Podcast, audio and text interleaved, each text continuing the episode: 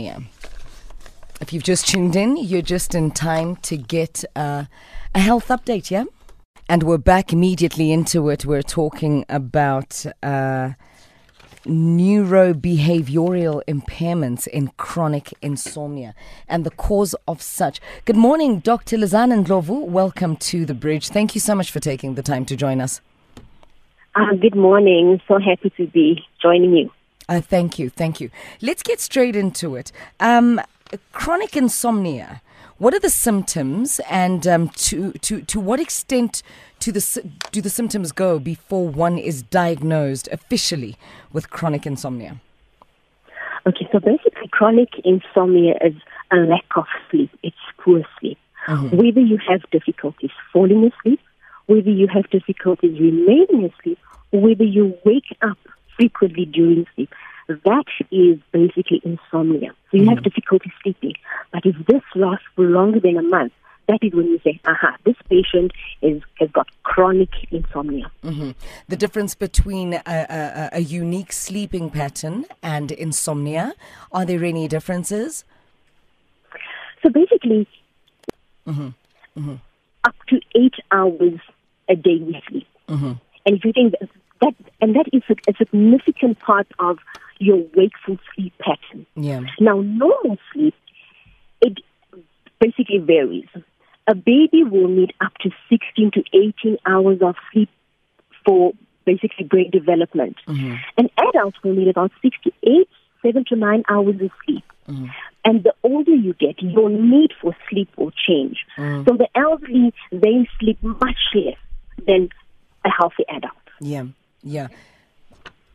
Mm, let's talk about how many hours um, does one person actually need to sleep? I usually say the hours that you need to sleep is for it. It will be the hours that will be, will make you to be able to have to be optimally functional. Yeah. To be optimally functional during during your your wakefulness daytime. Yeah. Because people can I have friends who sleep six hours a night, but during the day, optimally function, and that will be enough for them. So they but differ from person to person. That they, they need nine hours for them to be optimally functional. Mm, mm. So it's safe to say that they differ from person to person, yeah? Yes, yes, Absolutely. yes, yes, definitely, definitely. I, and I appreciate that because it makes me feel somewhat normal because I can literally be optimally functional in my state of wakenness, right, uh, throughout the day yeah. but just with like three hours of sleep at night or two and a half hours of sleep at night and still be fully functional throughout the day and not even fatigued when the day sets down, but be naturally tired and ready for mm-hmm. a full night's rest. What neurobehavioral impairments can chronic insomnia cause?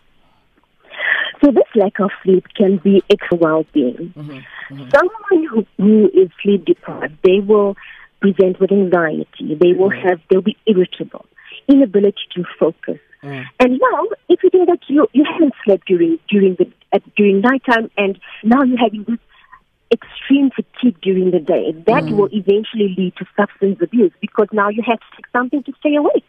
Mm, mm, In mm. children, you have poor school performance because now the child will have attention difficulties, inability to focus. Mm. But also, apart from your emotional well-being, your physical, the physical will also be affected. You'll have physical changes. Mm. People who are sleep deprived tend to be overweight. Mm. And obesity then is associated with strokes. We know that the heart mm. is not also doing well, cardiovascular disease, and the life expectancy is also affected with chronic insomnia. Doctor, so uh, so I'm listening to you right now, right? Let's say one of our listeners is listening to you right now, and they have, uh, you know, the similar signs and symptoms, and they're probably struggling from what you had mentioned. What is the mm-hmm. next step then? The next step would be to consult your general practitioner. Mm. Because your general practitioner will take a detailed history. Because sleep is complex. Mm. Mm. Sleep can be, a, a, lack of sleep can be due to physical, it can actually be a medical condition. Mm. Mm. It can be a medical condition. It can be your, your general sleep hygiene. If you have three cups of coffee before you go to bed, you're going to have insomnia. Mm. Is it is it possible to, uh, as as an extreme um, worst case scenario, uh, where uh, sleep deprivation is is is at its worst case scenario in a human being, Mm. um, is it possible that this can result in death? Oh, definitely. Because if you look at the brain structure of someone who's sleep deprived, Mhm. the brain is smaller than someone who's not sleep deprived. Is that? So Is the that- brain shrinks. And brain shrink is actually it's part of normal aging. But in someone who is sleep deprived, that brain shrinkage is accelerated. Is this reversible? Is this reversible? I tell you why I ask. I've been through so many medical mishaps in my life where when I was doing um, uh, CAT scans, right, CT scans, uh, Yeah. my brain at some point presented with a shrinkage and um, a few blood vessels were seen to be popping and bursting mm-hmm. rather than popping. Um, and I've not been to a CT scan in a while. Then I was not fully functional. Now I'm completely fully functional without meds, having been diagnosed with hypothyroidism as well as mm-hmm. temporal lobe epilepsy, presenting to be mm. quite stable right now. Now, when you're saying that the brain shrinks, back then this was not explained to myself and my family as um, a symptom of sleep deprivation and such. But what is the worst case scenario with that moment? Is do you think that over the years it, my brain could have gone back to normal size, or is it still stuck at shrinkage, but now just more fully functional? If anyone else out there who might be listening has presented with some form of brain shrinkage at all. Now, now, basically, we're talking now about function, and then we're talking about structure. Now, the brain is extremely smart. Our mm-hmm. neurons, very, very smart. So there's a, a term called neuroplasticity, Yes. where the brain cells that are functional, the, the brain cells that are healthy, they can take over the function of the affected cells. Oh wow. Oh wow. So And you, that is what we call neuroplasticity. Neuroplasticity. So we're not saying it's, comp- it's it's actually reversible, but we're saying that the brain, like the liver, is is very clever to Exactly. to take care of itself.